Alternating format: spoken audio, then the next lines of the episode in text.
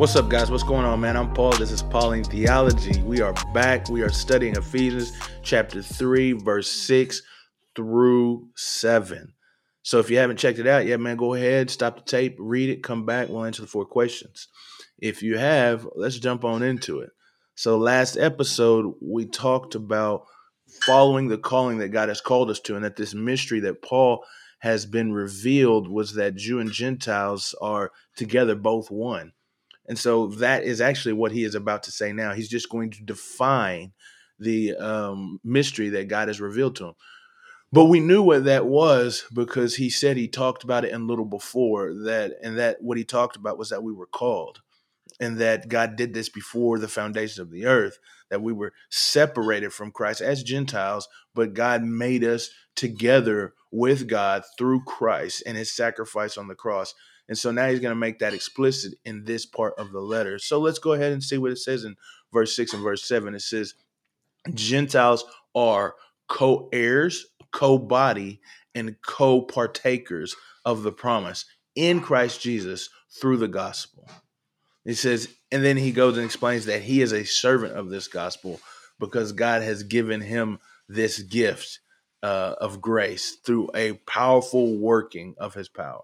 So uh, that's just the amazing thing about what God does is that he made what could have been understood as very different higher classes statuses of people and he said he made them both co.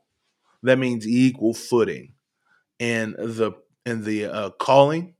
So they're both equally called now into this body of god that uh, this body of christ that god has called them to also that they are also uh, co-body they are all a member of one people now they may have different functions and different actions but they are all a part and essential to the body and then finally it says that they are partakers of the promise. And so that means, man, all the things that God has promised, that is what we have in Christ. And it is all done by the gospel. That is the death, the resurrection, uh, and the ascension of Jesus Christ. That it is through him that all of us who believe can be uh, part of this community, this new kingdom of God and family and love and honor, the one true God. So that's a that's a beautiful thing, man.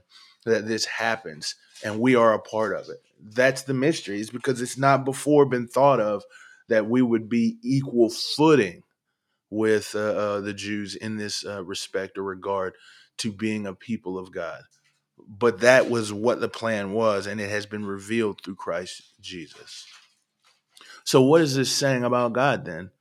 Well, it's saying that he's a gracious gift giver because why does he need to do this? He doesn't, man, but he does. And not only why does he need to do this, but why would he give it to Paul, the man Paul? Because Paul, man, was a persecutor of the church.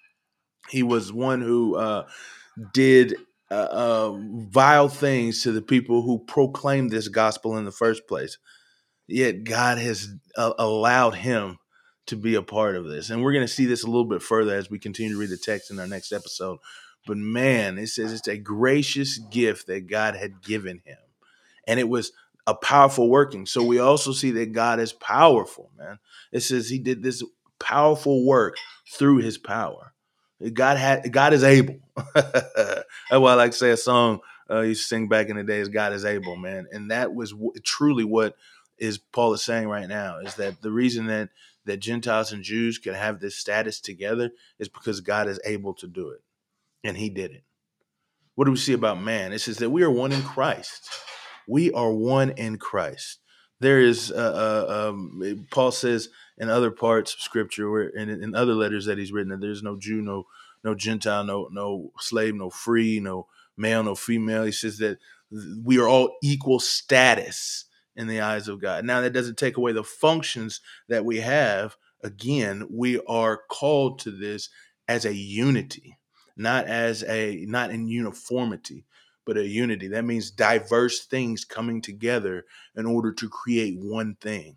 and that's also the symbol of a body. A, a, body is not one thing. There are different systems in the body that come together and work together in order to have the the purpose of maintaining the body and the head is in control which is jesus christ and so yes we still have our identities in those uh, um, other areas of our lives whether it be race or gender or or whatever but the those things all fall and crumble. They tear apart, they disintegrate in the very most important, which is that we are in Christ. That is our true identity. The other things are important and valuable because they help us to achieve the things that, as we are members of Christ, to do. They help us to achieve those things as members of Christ. But being in Christ, that is our true identity because he has called us from this darkness and he's brought us to this marvelous light. So, how can we apply these things to our lives? How can we see these truths? Well, let's look at others in the body of Christ as our very own selves because we are one with them, man. That means they are a part of us. They are who we care for. That's they are members of us. They are members of me. They are members of you. And so because of that, man, we should see them as us that, that they are our arms, they are our legs, they are our feet, they are our hands, as as Paul alludes to and actually he doesn't allude, he outright says it in First Corinthians, man. And so I think that's one thing that we can see is so that means we should honor and respect those in the family. They are co-heirs. That means that they are partakers as well in all the things that God has promised us. And so let's love our family, people. Let's love our family. I'll see you guys in the next episode.